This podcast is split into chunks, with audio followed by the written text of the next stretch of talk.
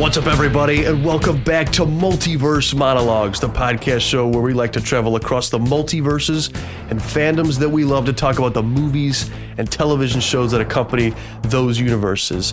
And among those universes this week, we are talking about a TV show. The one in subject is The Mandalorian. It has concluded its eight episode season three run, and we are here to talk about it. It we are literally just hours off of seeing this new episode. I know I watched it. I got up got up at six, me and Sam, to watch the Mandalorian season finale, and uh, you know we are here to talk about our thoughts on this very mixed season. You know, I think this is definitely one of the Star Wars pieces of television in recent memory that is just, you know, full of controversy. And, and we are here to give our thoughts. And I do say we because joining us, as always, on the Mandalorian after show that we've always done, Mr.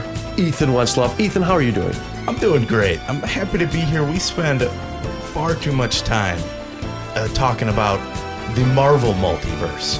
I'm, I'm happy to travel back to Star Wars for the first time in a while and yeah, we'll talk about the mixed mixed DeLorean. See how this season played as a whole. I mean, it, it maybe fell from prestige television to kind of what we grew to love about Rebels and Clone Wars. You know, some episodes you tune in, fantastic, great watch, and some, yeah, not so much. So I'm excited to talk about this season for sure.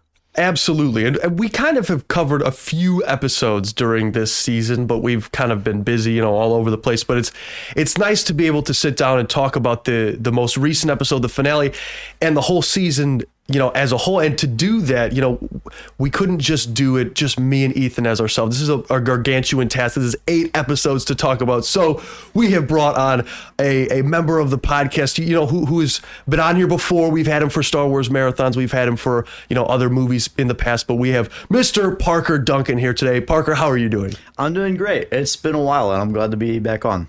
And we are glad to have you because, you know, like we said, we've got quite a few episodes to get under our belt. And we're also this week going to be talking about Star Wars Celebration and, uh, you know, all of the news that we were able to unpack over that. We've got the Ahsoka trailer, we've got a Visions trailer, we've got three new Star Wars films to talk about, you know, and a bunch of other things. You know, I, am sure we've all, you know, seen a few things and, you know, watched a bunch of interviews. I know Ethan was all over the Andor coverage from Star Wars Celebration, so that's great. And uh, we're going to be talking about that as well. But first and foremost, we're going to be talking to uh, and about The Mandalorian Season 3, Episode 24 the return specifically and you know season three as a whole so i yeah just to open it up i'll, I'll throw this over to you know ethan first. You're fresh off the episode. Give me your fresh thoughts. Fresh thoughts is yeah it um it did some things i wanted it to do. It definitely had some really really fun sequences. I was uh grinning cheek to cheek some sequences in this episode. But also like i i know me and you ben leading up to the release of this particular episode we thought uh, what what can they do to make really this such a rewarding episode? And obviously, I turned it on. Forty one minutes, not not yeah. what I like to see, especially after the really great fifty three minute episode last week. So of course, I'm like, all right, how are they going to conclude all these storylines? And I don't, I they they concluded them for sure, but uh, was it too little, too late, or was it too much, too fast? I think we have a little bit of both of that. So yeah, I think uh, very mixed. I like the season. I think there are great sequences, but not overall. It's it's lacking a bit. And if if uh, I guess so, spoilers for this episode. We're diving into it. If this is the end of Moff Gideon and I guess the true end of the dark saber, I think they rushed a lot of it. I do, but yeah, I'm excited to hear your thoughts. Yeah, and and so I, I want to, Parker. You haven't, we mm haven't really talked to you. I mean, we've talked privately and stuff like that mm about what you think of the the season as a whole. But just to kind of lay it out, you've seen seasons one and two of The Mandalorian. mm How does season three compare? Um, so I will say I did really enjoy season three as a whole. Um, I have seen like the downwards decline. Like season one, amazing. Um, season two, a little bit less so. Season three, a little bit less so than that. Um, not to say it's not good, just not quite as excellent as season one was. Got it. Yeah. So you you you okay, so that's interesting because I I think season two is actually a step up from Hmm. season one. I think both are great. Don't get me wrong. Yeah. Like seasons one and two are like on the same caliber almost for me. But Season one and two are not on trial today. Season No. three's on trial. Ag- today. absolutely, That's- you're right. That's Yeah. just that's interesting that you say that. I'm Mm-hmm. I'm not going to fault you there though. Season one was a very unique piece of television, and Mm-hmm. I think they opened it up in season two. But I would agree with you that season three has definitely taken a. a it, it matches the quality of, I feel like, a Book of Boba Fett or or a, a Kenobi. Not to say that those are terrible, and this season isn't either. It's just the the the mixed storytelling and the all over the place tone. You know, it's just, and especially we we live in an era now where Andor exists. Where it has really, yes, I'm gonna, I'm gonna say it, even though Give I wasn't, Andor some praise, Matt. Let's go. Absolutely. I wasn't the biggest fan overall of Andor, but the way it consistently kept a tone and built the whole season. I know you haven't seen it, Parker, but I'm no spoil so no spoilers there, but That's right. it's absolutely been Oh, critical. You haven't seen Andor yet, Parker? I have not. But, uh, we're stopping this recording right now. Oh my goodness! We were yeah, we were talking about Quit that before. everything you're doing for the I- next week. Just binge Andor. Yeah, that's it. I missed out on like the first two episodes when it was airing, so I was like, all right, I'll go back when it's all over and just binge through the whole thing, because that's how I usually like watching my TV shows. Mad respect to you because Um, you you've caught up on Bad Batch, but Mandalorian is or the Um, Andor is still sitting there. I did watch half of episode one, had to do something, and then just never got back to it. Okay. um, okay. So yeah, Well, that's that's the main problem we'll address. But yeah, But that's the thing. That whole season of television was so concise and they told a very great story in the span of the 12 episodes. It's just you can tell they had a story. I feel mm-hmm. like for the Mandalorian season 3, and we're going to talk specifics in you know episode 24 of course, but for the whole of season 3 it felt like they had one goal and that was to bring back Mandalore. And and Grogu and Din's story kind of took a, a side step to that. Mm-hmm. But they still wanted to, you know, have that. So some episodes had Din and Grogu going on little side adventures. The episode with Lizzo and Jack Black was a great example of that. Mm-hmm. And then they would kind of tie it back into Bo Katan. She's getting the dark saber and mm-hmm. she's, you know, uniting Mandalore. And it was like it was just kind of all over the place, I felt, and it just makes for a very inconsistent season. I really like what you say about bringing it back to Clone Wars and Rebels. Some episodes are really great. I gave I gave the one with Jack Black and Lizzo a 5. And then the next week comes out you know, you have the return to Mandalore. You meet these people mm-hmm. on Mandalore, the spies, and then you have Paz's sacrifice at the end. An excellent episode of Star Wars television. Mm-hmm. And now we're on the return is what the episode is called. Mm. The spies. Who were the spies? what last week? Yeah, wh- who plural, who were the spies? I I don't I don't know what they were referring to. That was a huge thing among the whole Star Wars community. Mm. There was Rebel Force Radio actually did an Instagram thing where they posted spy or no spy and it was just a picture of the character. And it was all through their last after show it was who are the spies that the title of the episode mm-hmm. is referring to. Could it be the Mandalorians they met? Could it be the armor? Could it be the lady on Coruscant who is reporting to Moff Gideon?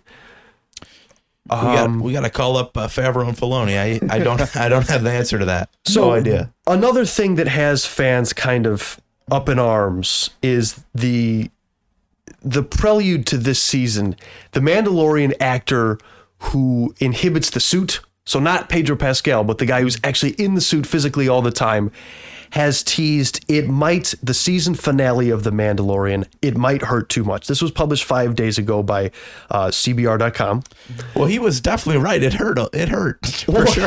I don't think in the not, way- not in the not in the emotional payoff way that I think fans were alluding to. But but that's what he says. It, it, he's quoted here. The next episode is going to make you wish you hadn't asked for more. It might just hurt too much. But I, I saw this quote all week, and during this episode, I was thinking about it. I'm like, oh no, oh Bo Bo's gonna die. They're gonna kill Bo here. Oh no, Gro are they, they're not gonna do anything with Grogu.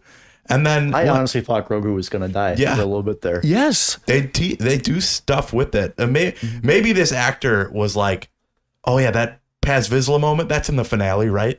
Right? Or maybe the he has some really really deep emotional connection to the dark saber, which has been this huge relic through across Clone Wars, Rebels, and um, Mandalorian. So I, it, how do we feel about the ending for this dark saber? It's rushed. It's got to be. What do you think, Ben? Yeah, I, this is a huge thing that just happened. Obviously, there's no emotional weight in a weapon, but this That- is like this is huge, man. The dark saber is gone. I like what Moff Gideon had to say. It said, "Mandalorians are nothing without their trinkets." It's a nice way to bring about how they feel and how they, you know, attribute certain importance to these aspects and weapons. But if that's the way it's gone, like if they don't rebuild that in some way, I- that's kind of cheap. It looked like least it was just badly damaged. I I'm guessing it'll probably be remade. It's It symbolic. Didn't- Yeah, it didn't look like it wasn't um like obliterated. Yeah, much like It like was crushed a little much like bit. the reputation of this show. It's damaged, but it's not obliterated. you know what It could happened? be saved. Actually, I, I went on IMDb and I changed my rating for The Mandalorian as a show overall from a nine out of ten to an eight out of ten. Because of this season, you have Mm. Yeah. to take the whole thing into account, and it bumps it down for me. This this was prestige, excellent television. But My question is: so how much how much does Favreau play into Filoni's greater? Uh, I we'll talk about his movie later in the podcast, but his greater universe connecting all these different shows. You know, with Ahsoka and what is his Skeleton Crew, The Acolyte, Mandalorian, Book of Boba Fett, all these pouring into one universe. How much did that play into the overall quality of this season? Because y- there's no, I think it's no coincidence that when the only two live action television shows, or the only live action television show that he was working on was The Mandalorian, those two seasons were great. But now that he has his hands in all this, is is he overworked? Is he overworked? what do you think about that, Parker? Um, that makes sense for sure. Like I remember back when season one came out of The Mandalorian, I remember watching like the I forget what it's called. It was like a little mini series on Disney Plus, like the kind of behind the scenes stuff. Oh, the making of, yeah, The yeah, making- yeah. Um, and I remember listening to Filoni it. And he like was really showing how he just like really like really loved this work, and he was like pouring into it, and like he was going into like what inspired him and how he went back to the inspiration that inspired George Lucas and everything. And in this season, I haven't really seen that same inspiration. Like it's not it doesn't feel quite as inspired as season 1 was. If Yeah. that makes sense. Yeah. Well, so we know that he is working on Ahsoka, and I'm assuming that the I'm reason assuming that's probably taking he's not as involved. yeah. Rick Famuyiwa was actually promoted to executive producer of the show during for this season he, specifically. he was the one in charge of Book of Boba Fett, right? uh, no, that was Ro- uh, Robert Rodriguez. That's right. Yeah, yeah. Really, I think dropped the ball a little bit on that. Mm. But Rick Famuyiwa, he did a, a couple of episodes for seasons one and 2 of The mm-hmm. Mandalorian. He, so he's been with him this whole process. But Dave Filoni, there's no question about it. He is the apprentice or Padawan, if you will, of George Lucas, mm-hmm. who has learned at the feet of the master, who is now in himself, I would say, a master in his own right. Mm-hmm. They've even gone on record, Kathleen has gone on record saying, you know, we, we've asked Dave about this stuff. You know, the, the Dawn of the Jedi movie that was announced, which we will mm. talk about. Wa- they ran that by Dave mm. as an idea. What do you think about this? Which is great. That's great to mm. see. He's been promoted. I think he is the most valuable person working in Lucasfilm right now. Yeah. But he's been working on Ahsoka, mm-hmm. who which is coming out in what three months now that we have three four months, and so the, I mean, there's got to be that disconnect here. He's done some writing for this season. He has a couple of writing credits, but above that, he's not as involved. Well, This think is- about it from an investment standpoint. Like, how many years has he poured into the character of Ahsoka versus how many years he's poured into the Mm-hmm. Mandalorian? So once, once the opportunity came up for him to do a live action uh, take on Ahsoka, I, I like as the creator of that character, he has to be thrilled. So I, Mm-hmm. I understand like wanting to pour into that way more than got poured into this, but yeah. it, It- just yeah, go ahead. It seems to me that he's more of a like hands-on kind of person. Like he wants to be in the making of the show. And it at least it seems to me that he doesn't that's more of his passion more than like the overseeing everything. Whereas that would be a Jon Favreau type role. Yeah. Hey, get this done today. and that seems to be what Lucasfilm is kind of trying to nudge him into. which I think is great. I, I have a question for you guys. Do you think, in as far as the Mandalorian season one, mm-hmm. do you think this was the plan all along? To to take the season and the show to this point where we're at right now? Because at the end of this, Mandalorian, the Mandalorian is almost in a sense working for the New Republic. Do you think this was the plan from start to finish? season one i think i liked it the most mainly because it was its own little self-contained show it like it wasn't until season two that like the greater star wars universe started pouring into it um so i would i would probably guess that um when they were starting to make season two was when they made this plan to retake mandalore Okay, so as as the show has kind of evolved, so has the plan for where it's going to go. yeah Do you think Grogu was always in that picture, or um, as we now know him as Din Grogu? Din Grogu, yeah. Which you know, how do we feel about that? Let's move that. He's his big thing was adopting Grogu at the end of this, which is a nice little moment, but all right Rushed, I feel like a little rushed. I well, think. I mean, rushed in a way, but like it's kind of always happened, you know. to I me, feel like thi- this finale felt a lot like um, Daredevil season three finale, where uh, Netflix had been canceling all these different shows, and when Daredevil season three came out, it was like, all right, the show's better than the rest, but they've gotta, they might cancel this one too, and it turns out they did. So what happened? At the end of that show, is a lot of these different plot threads. They just felt like, all right, we got to tie all these up real quickly. That's how mm. that's how this felt. It's mm. like, all right, real quickly, let's mm. tie all this up. Let's get him a a house. You know, I mean, that was a pretty cool cool shot of him It in was. his house. Like, I'm like, all right, he's Yeah. working for the New Republic. We'll see how this goes. But yeah, I don't. I think as far as plan goes, Ben, like you asked Parker, the plan for this show, uh, there's no no knowing unless we sit down with Favreau and Filoni themselves. But I think literally everyone was surprised with how huge this show got. Like, yeah, we'll we'll do a first season of the show, see see how it takes. Disney Plus was new, this concept was new. They had no idea what the success of the show would be, and it blew up. So big biggest thing. Yeah. So I think everyone was a little thrown off, like, oh wow, this this is huge. This is huge. has it worn off at this point though? The magic. the magic. I think it Mm-hmm. was there seasons one and two. I think what really made season one special was is it was just Mando and Baby Yoda, because that's who they were at the time. It was just Mando and Baby Yoda. Yeah. they didn't have names until The child. Mando didn't have a name until the finale. Baby Yoda didn't have a name until like halfway through season two. Yeah, with There was a mystery there Yeah, in a way. and so it was just these two characters, um, for the most part unnamed, going on their own little adventures.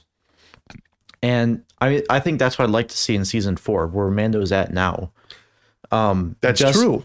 I I feel more attached to that pair right. than I do to like everything else in the show. Yeah, it felt like the end of this uh, uh, episode they rushed to. All right, let's get back to basics. Mm-hmm. Like, let's get back to what made that first season so magical. Just Din Djarin and Grogu doing things. And yeah, I think a lot of the intrigue about around Grogu was just the character. Where did he come from? Mm-hmm. What's his deal? Is he force sensitive? How is he related to Yoda? And throughout the uh, time of this show, we've slowly gotten more and more answers. And I think with a lot of mysteries, as the the curtain is pulled back, it is less appealing. It's like, oh, this he survived Order sixty six. That's cool. Uh, Jar Jar Binks saved him. That's really cool. Yeah.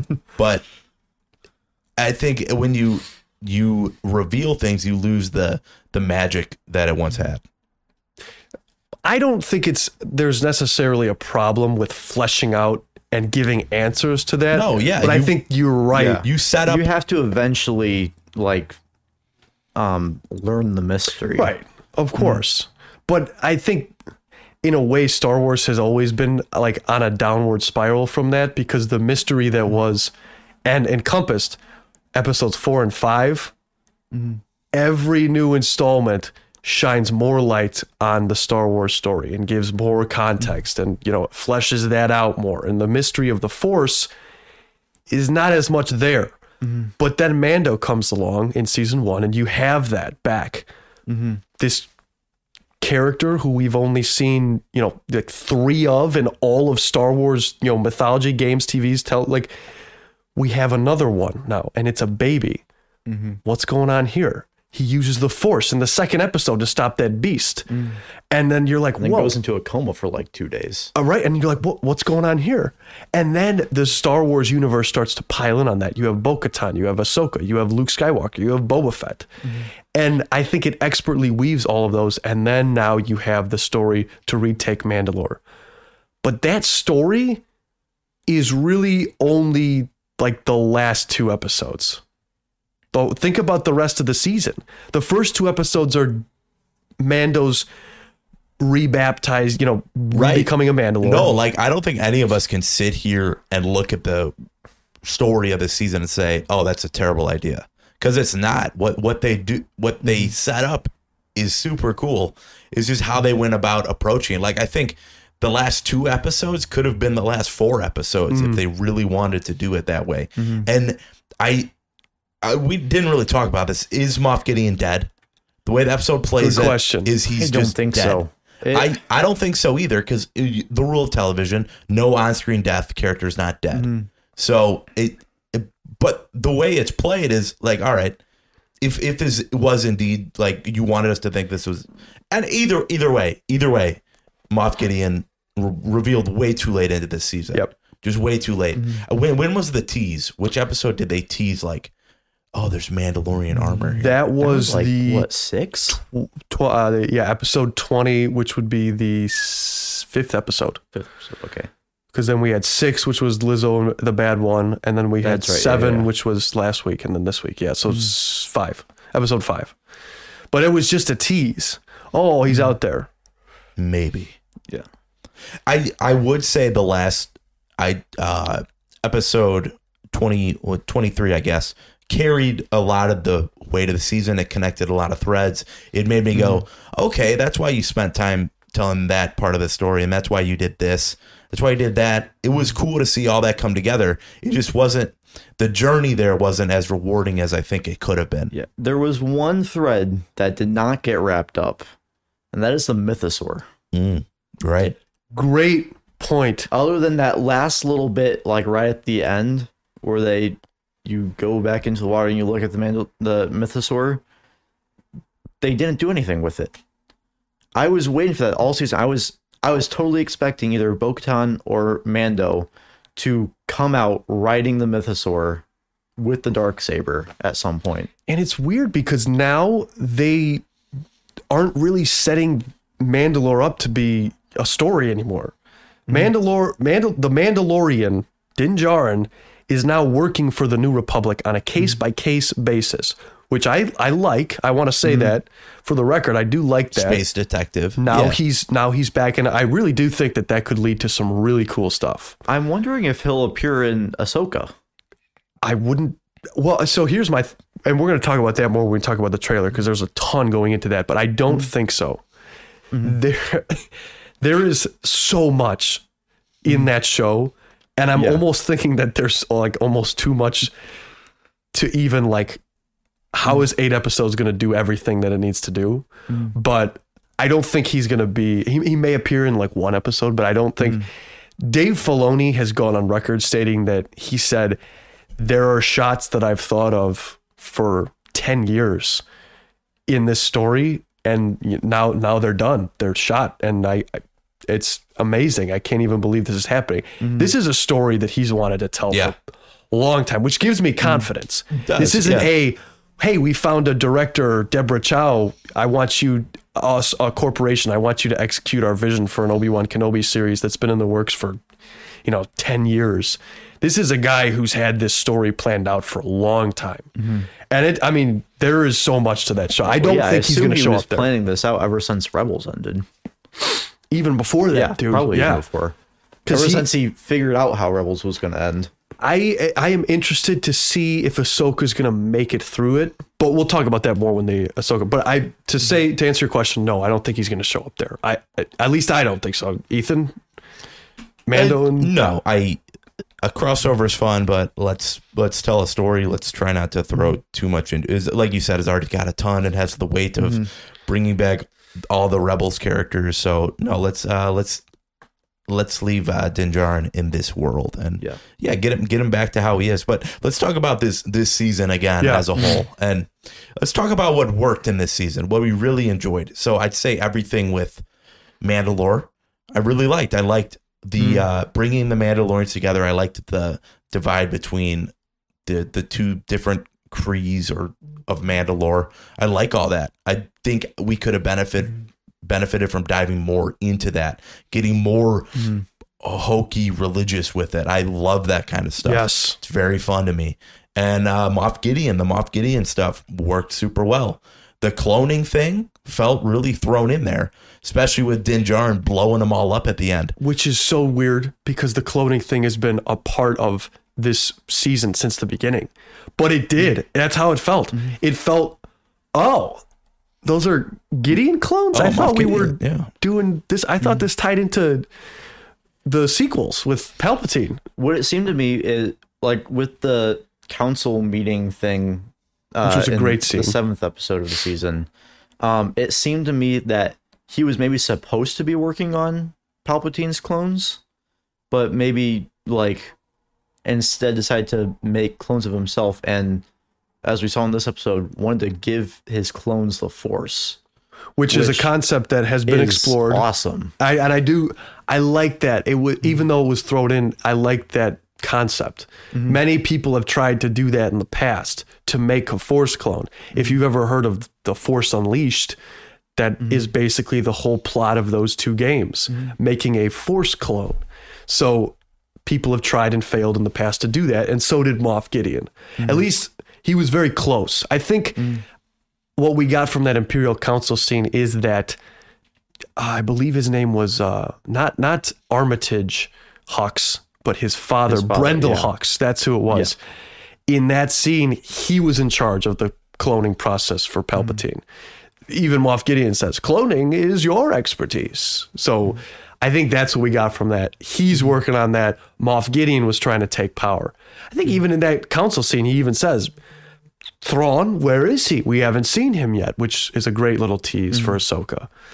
Like I, I think about this episode or this season really as a whole. Like it, it's episode two, right? When they go to the mines of Mandalore. yes And not even once in that episode is there like a a tease or a hint to, oh yeah, Moff Gideon is here building an mm-hmm. army.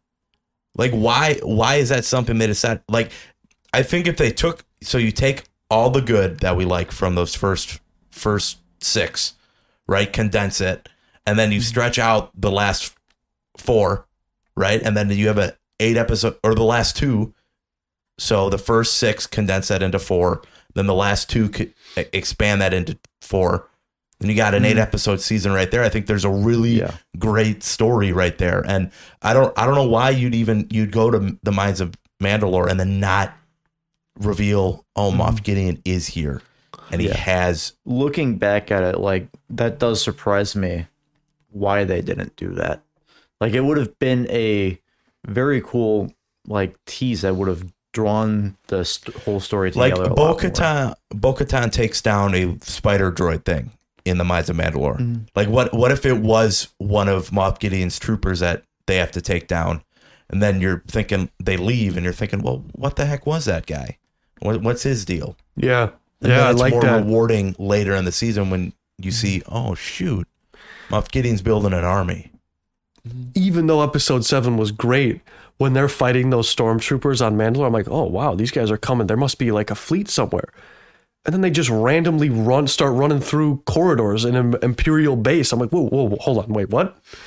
There's a base on Mandalore now. Mm-hmm. Also, a plot hole that was I thought of. I was like, the Mandalorians are saying that communications can't be relayed from the fleet to their own comms down on the surface.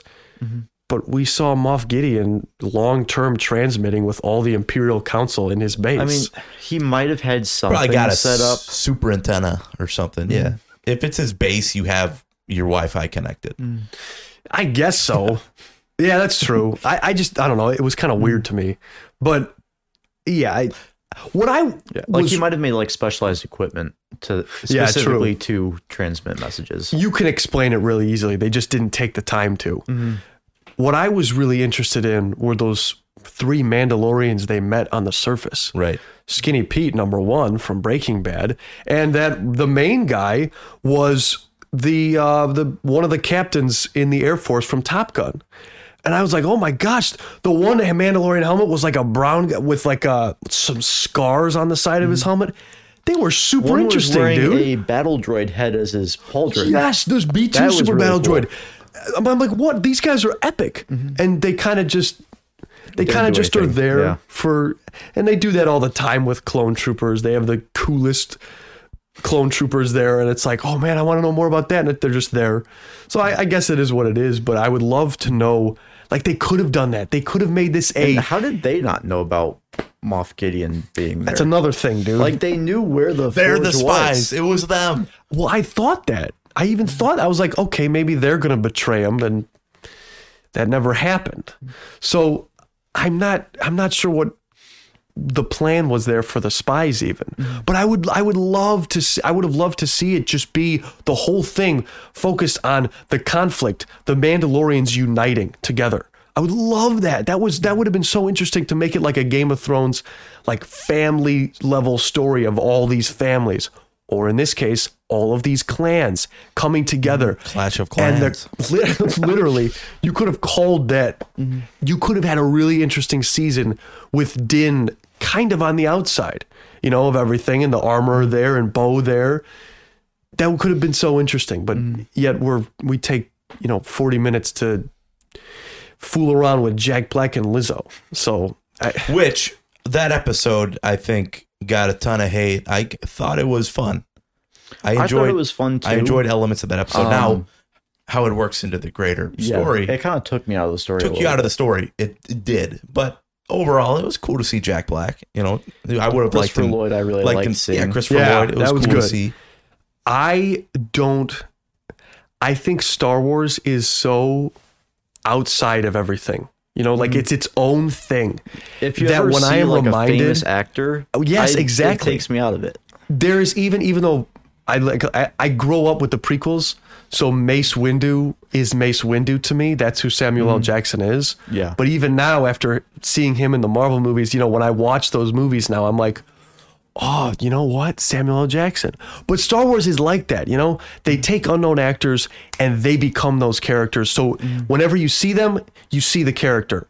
And that's something that they do really, really well. Mm. And so every time I'm in this universe, I'm like, okay, I'm only here. I'm not thinking about anything else that mm-hmm. this actor is in, that this character is in. And they immediately, they just, they absolutely took you out of the episode by putting those two, you know, just global superstars. Yeah, yeah. That's who they mm-hmm. are.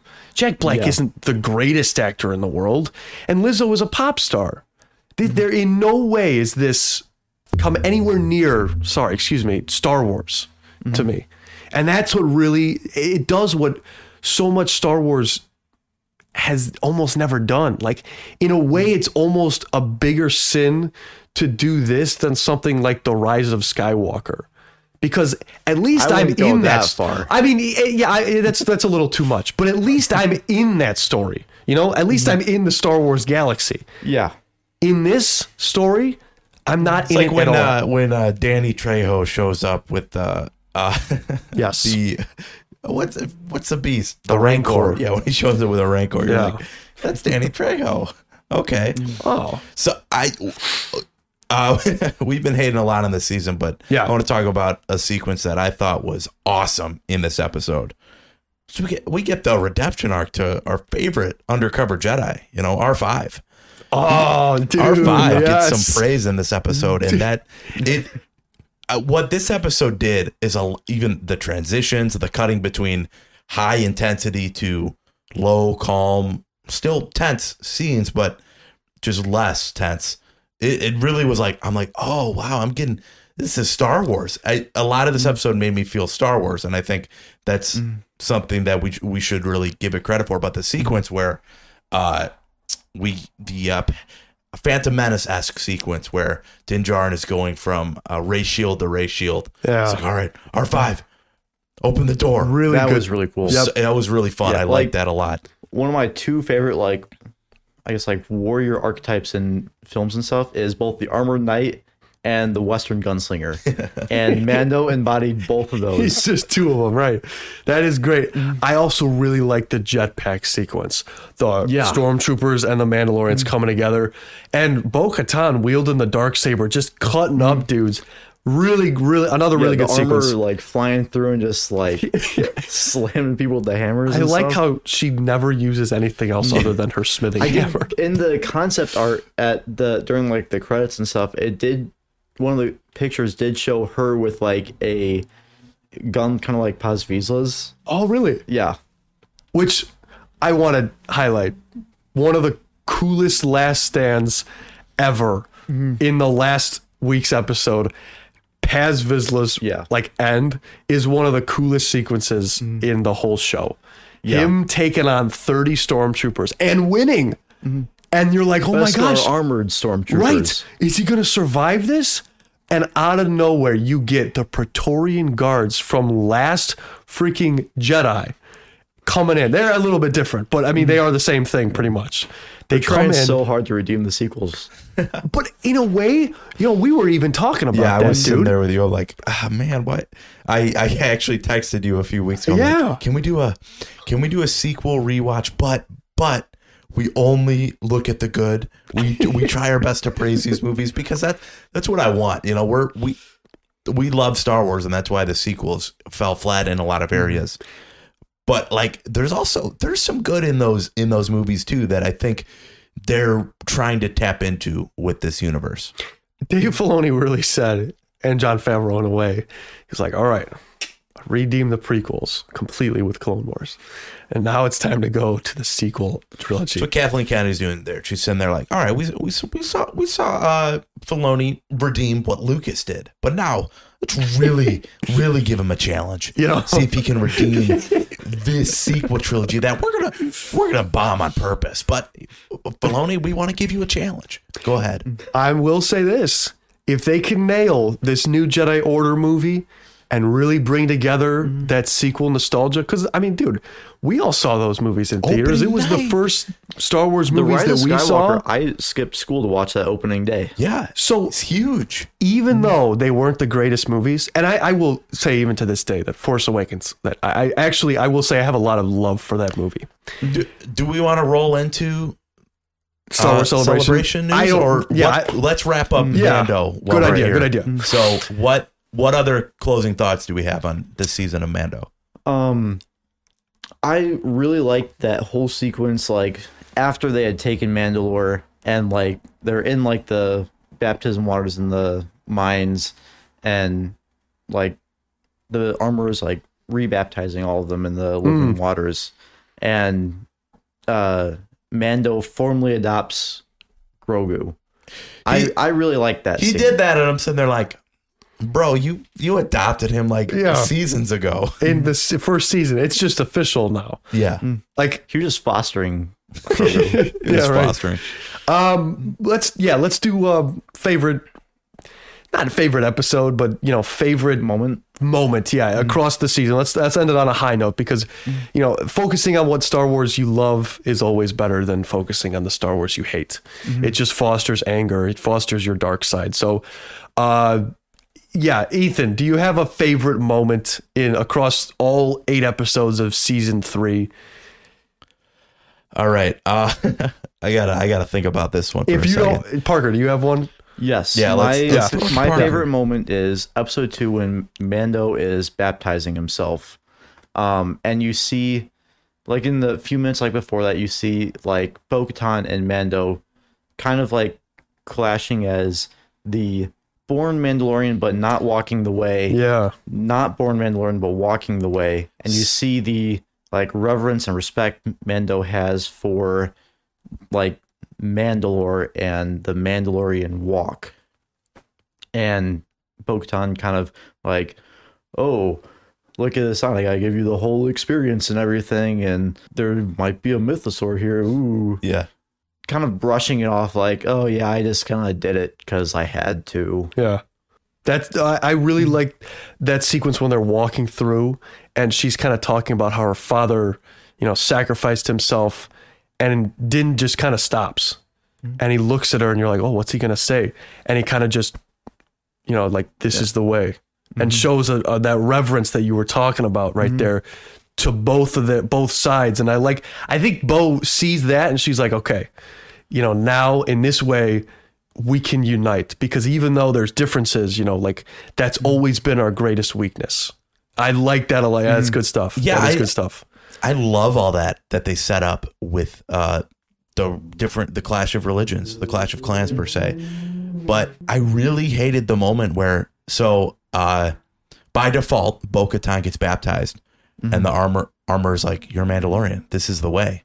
I'm like, "Oh wow, this is really cool."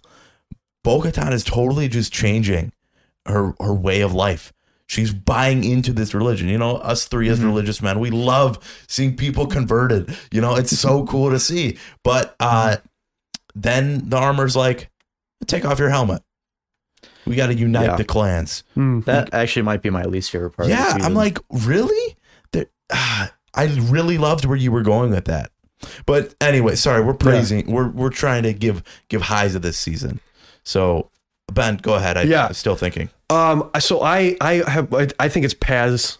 It's Paz's sacrifice was the moment that really That's a good just one. got me hyped because it was a great episode, and then you ended it so nicely on that last stand sequence that it was just, I mean, it was great.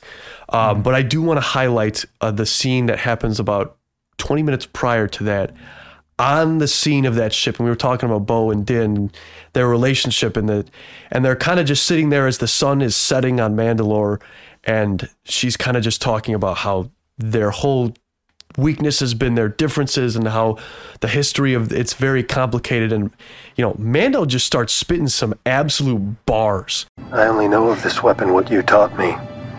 To be honest, it means nothing to me or my people, nor does station or bloodline. What means more to me is honor, and loyalty, and character.